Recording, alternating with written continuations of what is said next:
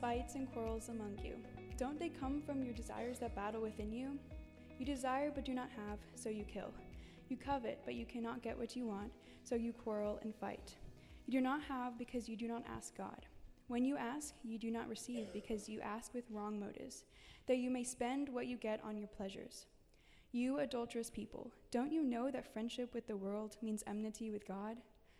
Therefore, anyone who chooses to be a friend of the world becomes an enemy of God. Or do you think Scripture says without reason that he jealously longs for the Spirit he has caused to dwell in us? But he gives us more grace. This is why Scripture says, God opposes the proud, but shows favor to the humble. Submit yourselves then to God, resist the devil, and he will free, flee from you. Come near to God, and he will come near to you. Wash your hands, you sinners, and purify your hearts, you double minded. Grieve, mourn, and wail. Change your laughter to mourning and your joy to gloom. Humble yourselves before the Lord, and he will lift you up. My brothers and sisters, if one of you should wander from the truth and someone should bring that person back, remember this. Whoever turns a sinner from the error of their way will save them from death and cover over a multitude of sins. This is the word of the Lord. We are um, continuing. Uh, this is a part two. We don't do too many two part messages um, in these series, but this is a part two. We're continuing a conversation that we started last week from James 4 in the passage that uh, Emmy read a minute ago. We're continuing a conversation, not rehashing a conversation, not rehaving a conversation from last week. I'll, I'll give you a little bit of a brief summary at the beginning, but I'm warning you if you weren't here last week, the context for everything we're about to talk about was talked about last week, particularly the first three or four verses of the passage. So I'd encourage you, um, if you've never followed that little link at the bottom of your page, um, go hit up the podcast and, and kind of get the background for this. We're going to talk about coming back to God. Let me pray for us and we will get into this. Jesus, um, there's beautiful words at the end of this uh, in chapter 5, those two verses. It's a picture of your heart that you pursue and bring back people who wander. You turn sinners from their ways, from the error of their ways. There's error in our way, the way we live, the way we walk we know some of them, we don't know most of them. So, even tonight, would you turn us? Would you turn us? Would you pursue us and bring us back? Pray this in your name and in your power, and for your sake, Jesus. Amen. Well, James asked a question. We spent a lot of time on this question last week, but he asked us a question in this very first verse. And it's a really great, it's, it's a really great question with a ton of different potential answers. So it makes it interesting how he answers it. His question is, what causes drama among us?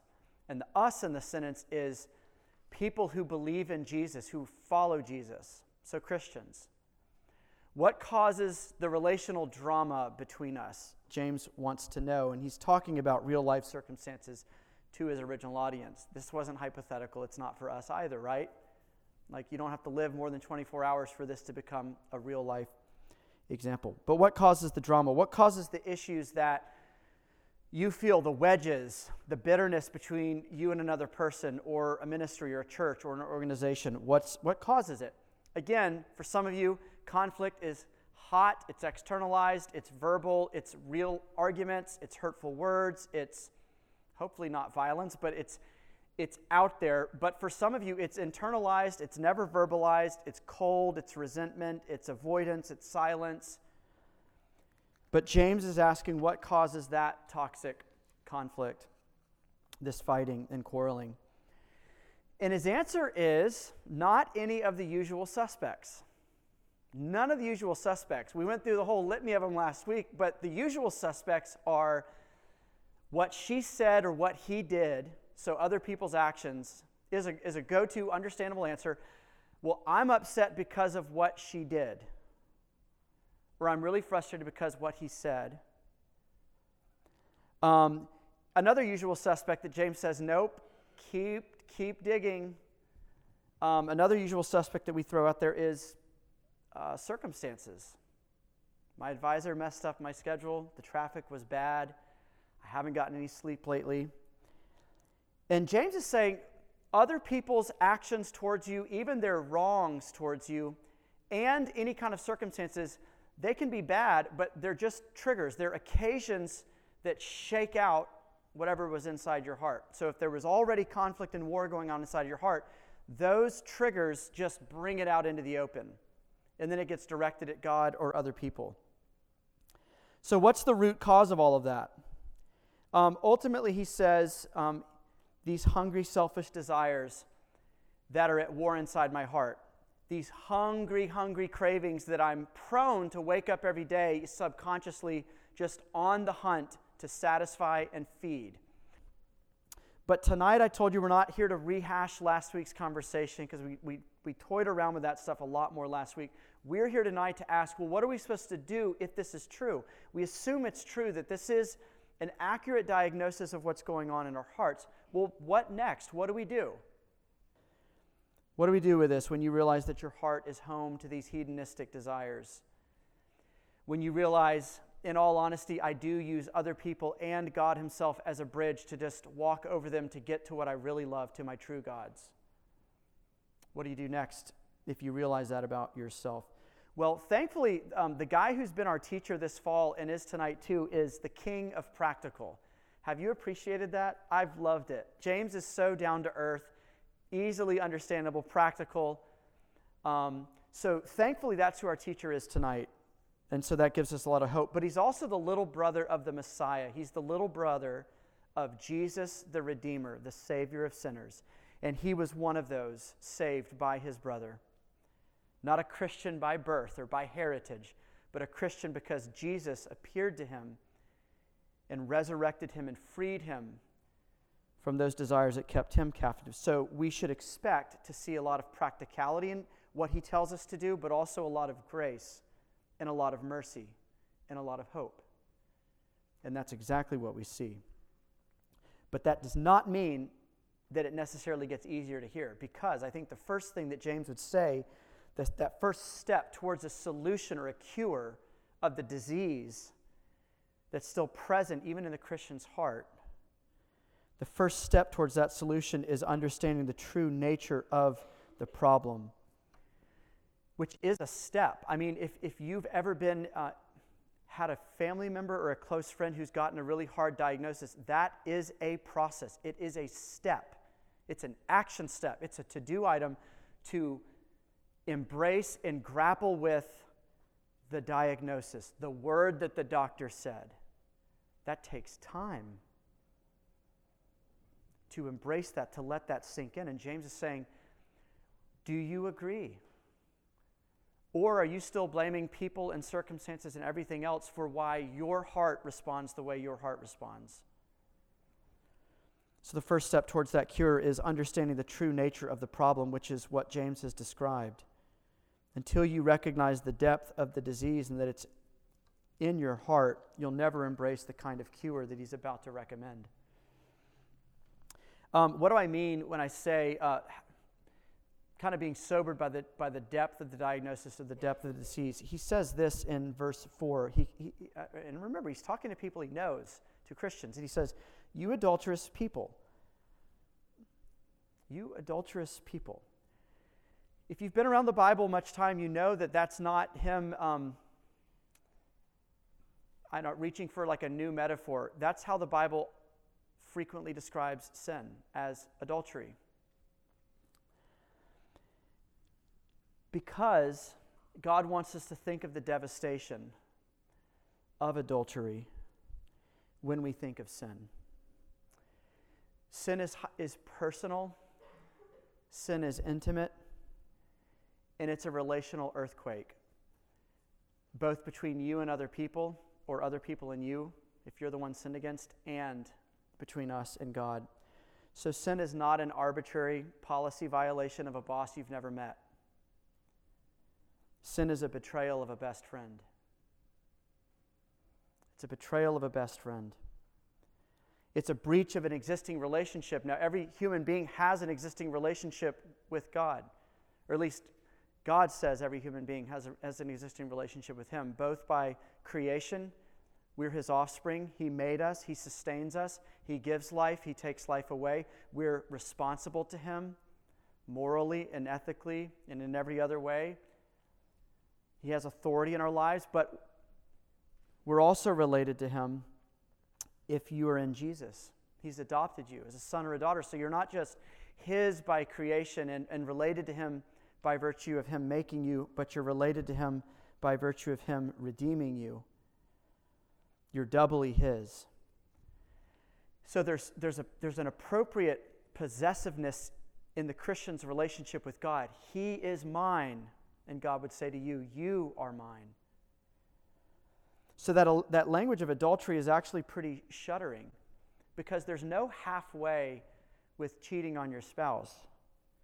And I hesitate to even talk about this stuff because even thinking about these examples kind of makes me shudder. Before I was married and before I had a lot of married friends, this language didn't really affect me that much. And now um, it throws me and Anna off, not together, but it just it, it, it unsettles me to my depths for about a month every time I hear of another friend whose marriage broke apart or somebody was unfaithful because of the ripping that adultery does. So I shudder to even share examples like this. i will be very brief and, and very generic here, but imagine a husband who comes to his wife and says, Hey, babe, can we, can, there's this girl, can we please let her move in to the guest room?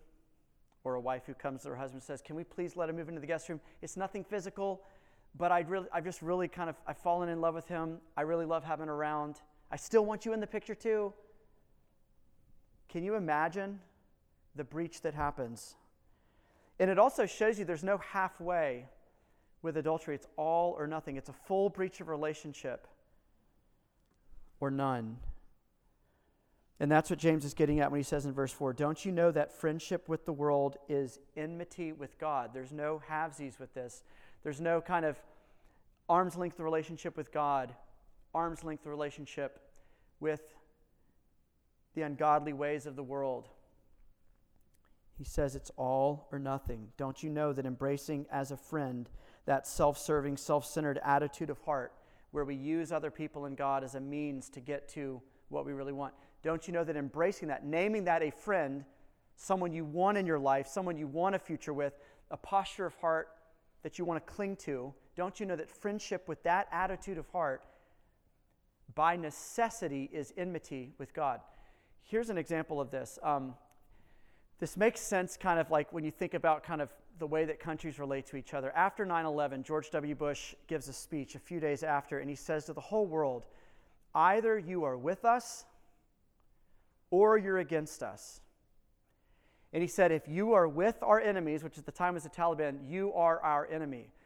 Joe Biden has said the same thing. If you are friends, if any countries out there are embracing and friends with Russia in this war, you are our enemy. Because what it means to embrace a country like that that's doing what it's doing means you are diametrically opposed to all that we love, all that we value, all that we're about. Does it make sense? You cannot be friends with that country and us. Pick a side. James is saying you cannot be friends with both the world and with God. We can't embrace a self giving God and also cling to, as a friend, a self serving posture of heart, a life oriented all around me and my desires. I hope that makes sense. It's just, it just doesn't work. It's oil and water. So, again, what do we do with all of this? What's the response to realizing that this is going on in our hearts? Well, here's where James starts to just throw out big hints of hope. First big hint of hope is in verse 6. He says, But God gives us more grace. That is why Scripture says God opposes the proud but shows favor to the humble. I'm sorry, just before that in verse 5. Or do you think Scripture says for no reason that God jealously longs for the Spirit that He has caused to dwell in us? Um, okay, honest moment here. Most theologians and commentators don't exactly know what exactly that means. There's three or four different options for interpretation of like what is James trying to say here? But most people believe at a minimum what he's saying is is God never gave up on humanity. He jealously yearns for and longs for, that's the word, he, he jealously longs for his image bearers, his creatures, the, the life, the spirit, the breath that he's put in us. In other words, he's not an objective, neutral observer of this dynamic of us falling in love with other lovers, with other, other gods. He's not just kind of sitting there indifferently observing it. He's all in, he's here for it. He's not a casual observer, but he's invested and he's not walking away.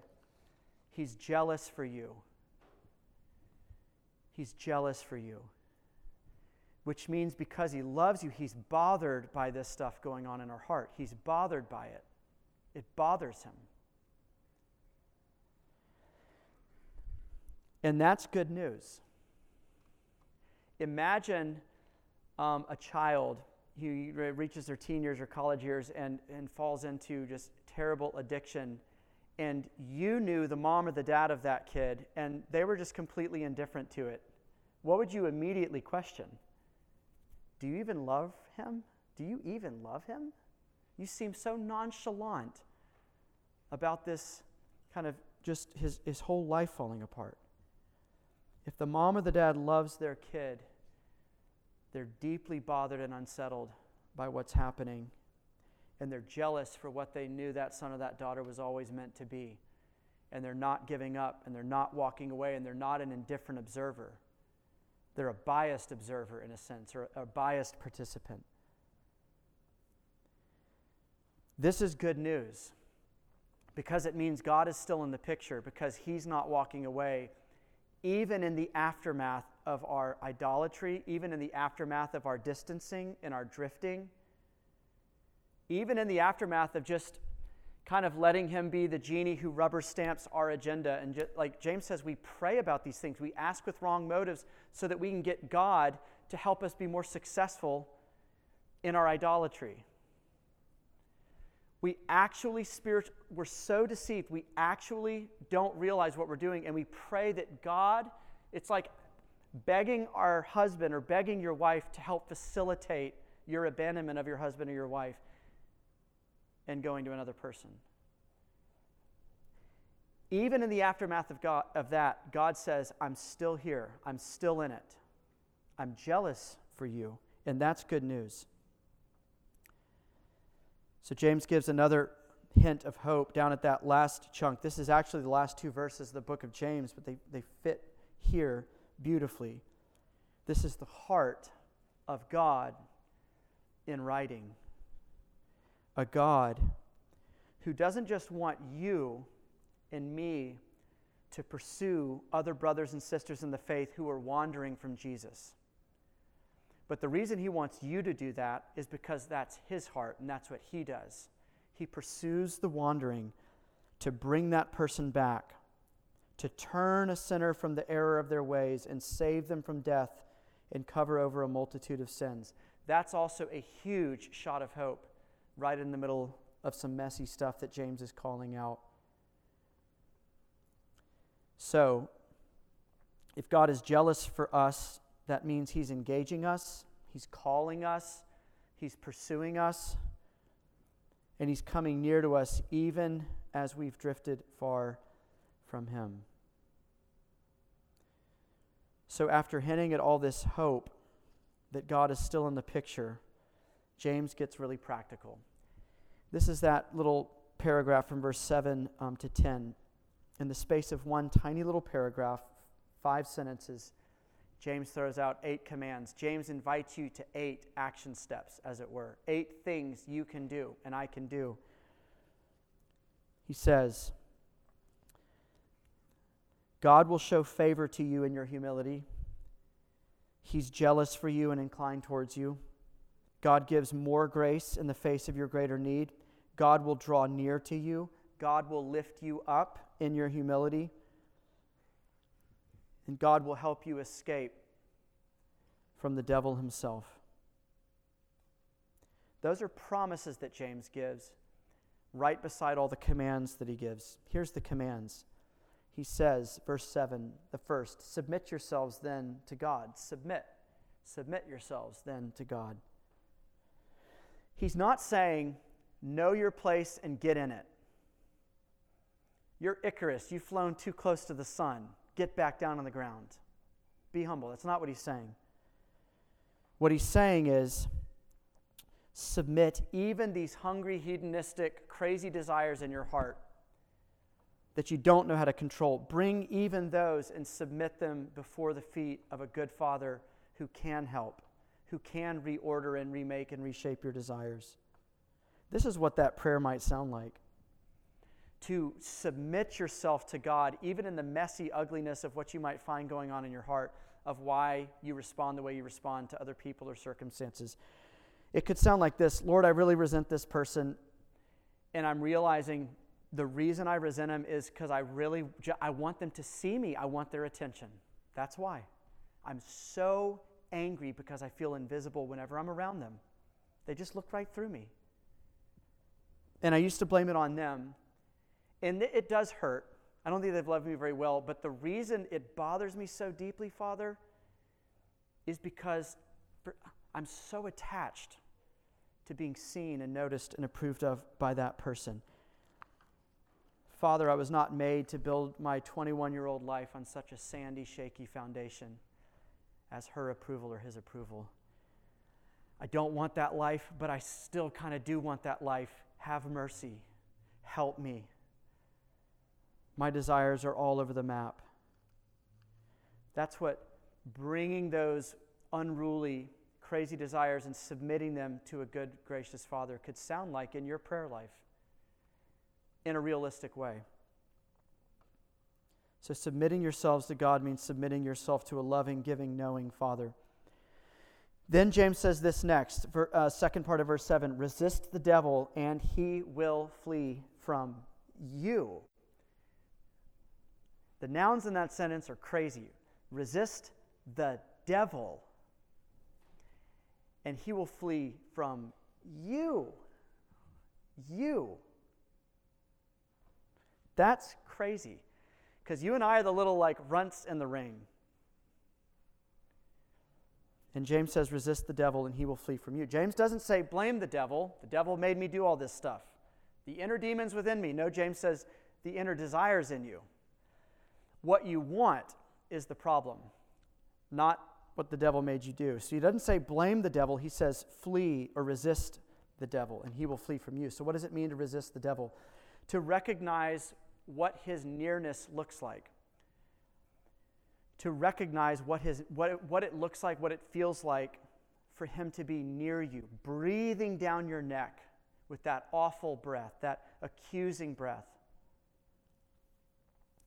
when you're in a mindset, when I'm in a mindset where we're willing to use other people and use God Himself to get to some other end, He's near. He's fanning into flame that ember in your heart. He's bending you away from the God who made you for Himself and towards stuff God made. He's near. When we use God to rubber stamp our selfish agenda, when we beg Him to make our idolatry more successful, when we take others or take from others to satisfy our own desires. His influence is near.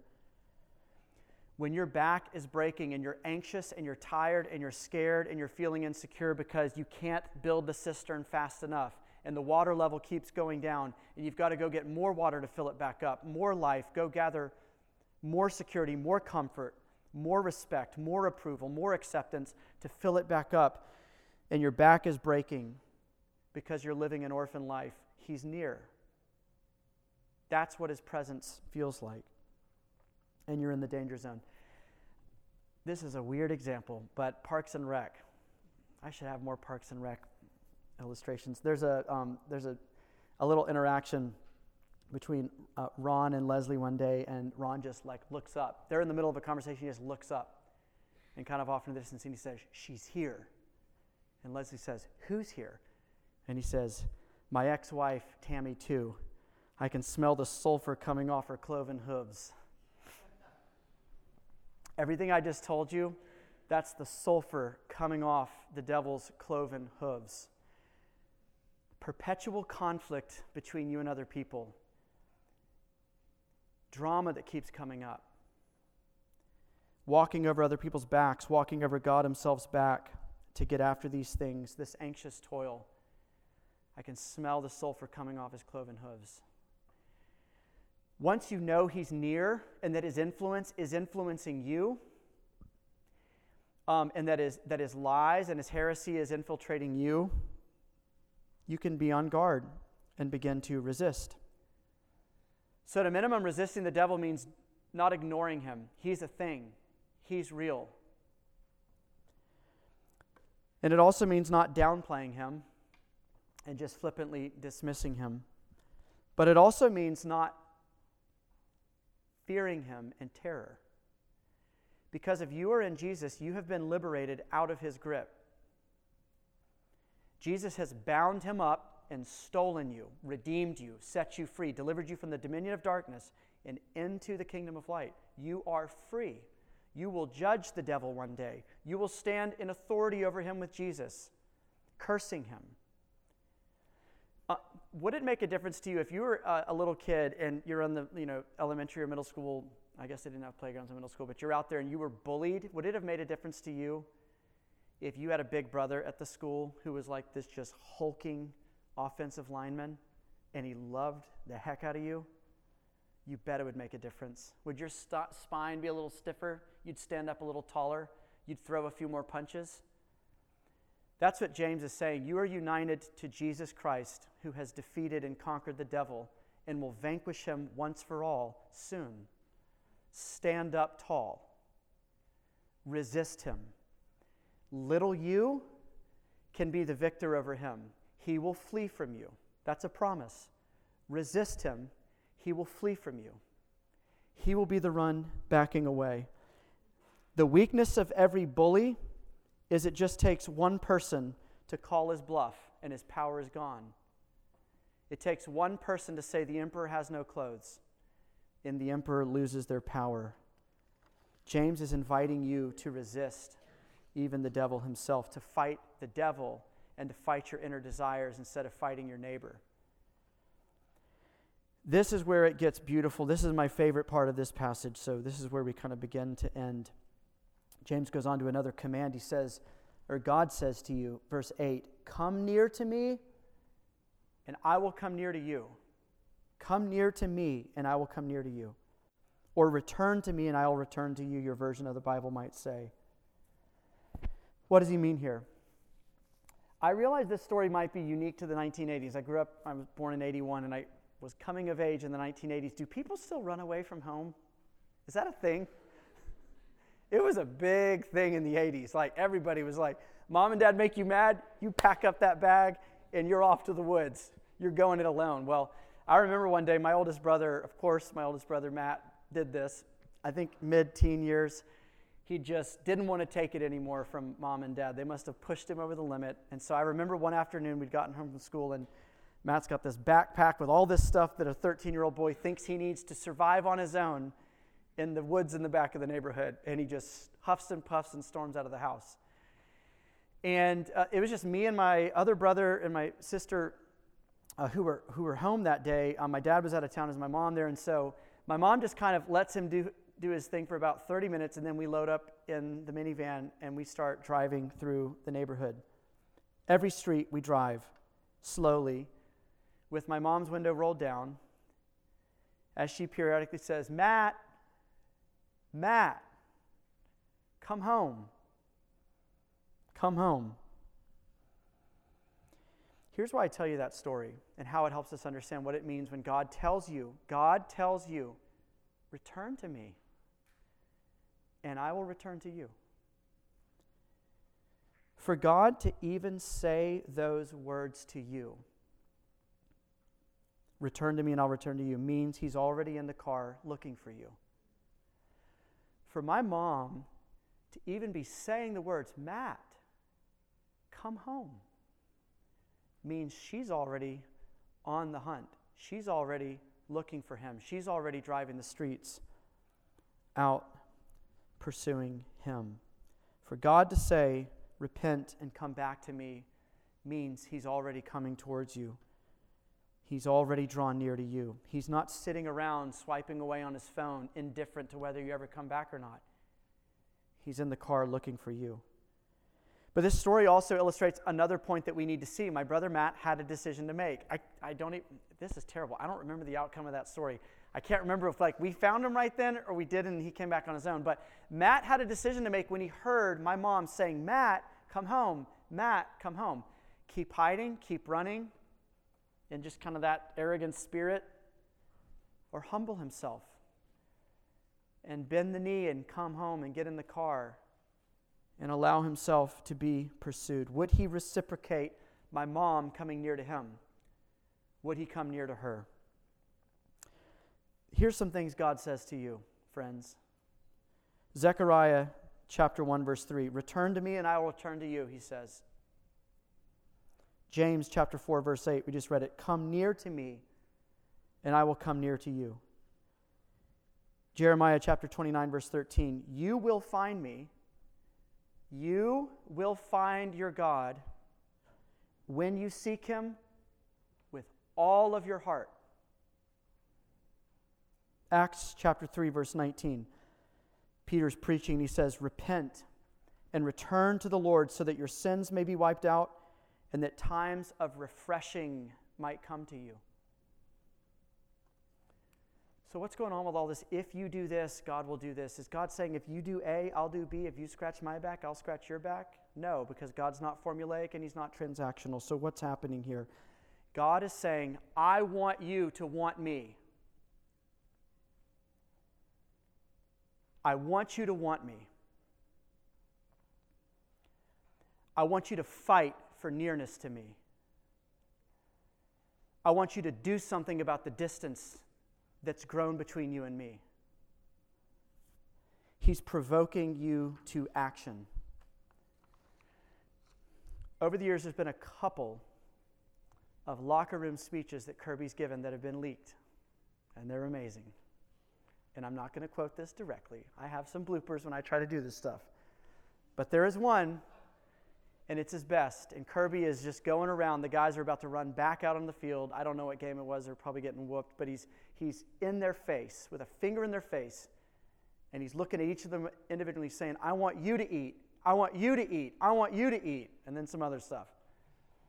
And the guys are getting, they're getting hyped, they're getting ready, and there's just kind of like primitive roar from the team after a, cup, a minute or two of this, where they're now saying, we want to eat. We want to eat. And then they run back on the field. Why do coaches do that? Why does Kirby Smart give those speeches? It's to stir up a hunger in the hearts of his players that they lacked. You can't win a game if you don't want to win a game. You have to want it. Could we say that the Lord Himself, here in this passage, in the aftermath of your adultery, spiritually, in the context of your distancing and drifting, and asking Him to make you more successful in getting away from Him, in that context, could we say here that God is shouting to you, I'll take you back. I still love you as much as I ever did, but you have to want me. I want you to want me. I'm here for the taking. Come and get me. What if He is provoking you out of the lethargy, out of the numbness, out of the apathy, out of the lackluster, could care less whether we're close or not? What if He is pushing you and saying, Want me again? And what if, in Him provoking you and pushing you and getting His finger in your chest out of love, you see his love for you, his, his pursuit of you, his care for you, his jealousy for you. And what if that begins to warm your heart towards him? He says, You return to me, you're going to find me running to you. You come near to me, I'll beat you to it. You'll find me near to you. You repent, days, are, days of refreshing for your soul. Streams of living water are coming your way. Are you going to repent? Will you say, man, these cisterns suck? All I ever do is live in anxiety, filling them back up, watching the water level go back down. I was not made to live like this. I wasn't made for this. I've left my house right by the river to go wander in the desert looking for water. And the one who owns the house by the river keeps sending me letters saying, Hey, the house is still here. Come home. Come home. I got to say this before we end because some of you have been at a place for a while where you feel like, I've wanted to go home. I've been thirsty for so long, hungry for so long. I just feel numb. I don't feel anything. I want to repent. I want to leave this desert wandering lifestyle. I want to come back to the river. I want to soak him up. And I don't know what to do. I think what James is doing here in verse 9 is giving you a template. He is giving you training wheels for your emotions. He's saying, You feel nothing? Here's a template. Even if you're having to pull your emotions like puppet strings, by the way, your emotions did not get out of Eden unbroken. They're fallen. They're like a broken clock, sometimes right, often wrong. And he says, if you have to pick up your emotions and tell them what to do, here's what you do grieve, mourn over the propensity of your heart, how it likes to forsake living waters and go out into the desert looking for bare drops mourn and wail. Change your laughter to mourning and your joy to gloom. He's saying, take this stuff seriously. Listen to me. Deal with me. There's a prayer that we're going to put up here, and if, if you want to take a picture of this so that you can pray it, you should do that. I'm going to read it, and we're going to close. A.W. Tozer, in his book, The Pursuit of God, brings what I just said down to earth in a, in a real man's prayer. He says, Oh God, I have tasted your goodness and it has both satisfied me and made me thirsty for more. I am painfully conscious of my need of further grace. I'm ashamed of my lack of desire. O God, the triune God, I want to want you. I long to be filled with longing. I thirst to be made more thirsty still. Show me your glory, I pray, so I may know you indeed. Begin in mercy a new work of love within me. Give me grace to rise and follow you up from this misty lowland where I have wandered so long. In Jesus' name, amen. Your hope is that there is a God who wants you, a God who has gotten in the car and pursued you a God who has already come near, already drawn near, a God who has purified you. Given that, will you turn? Will you repent? Or if you can't feel that, will you pray that He would help you want Him? Let's pray. Jesus, do that, I pray, for my friends who do feel their hearts warm to you. They hear this and they feel those prodigal feet wanting to go back to the Father, wanting to walk that dusty road back home, wanting to see the Father run to them. Some of my friends have been in that place too long. Their hearts are seared, their consciences are numb, their emotions are not registering anything, they don't feel. And Jesus, we will need you to be a resurrected Redeemer for them, for me, for us, to breathe life in those places and to help us want you and to long for you. But even in the meantime, help us move towards you as you move towards us, even in the absence of emotion or felt desire We pray that you would give that to us. It's in your name and power we pray. Amen.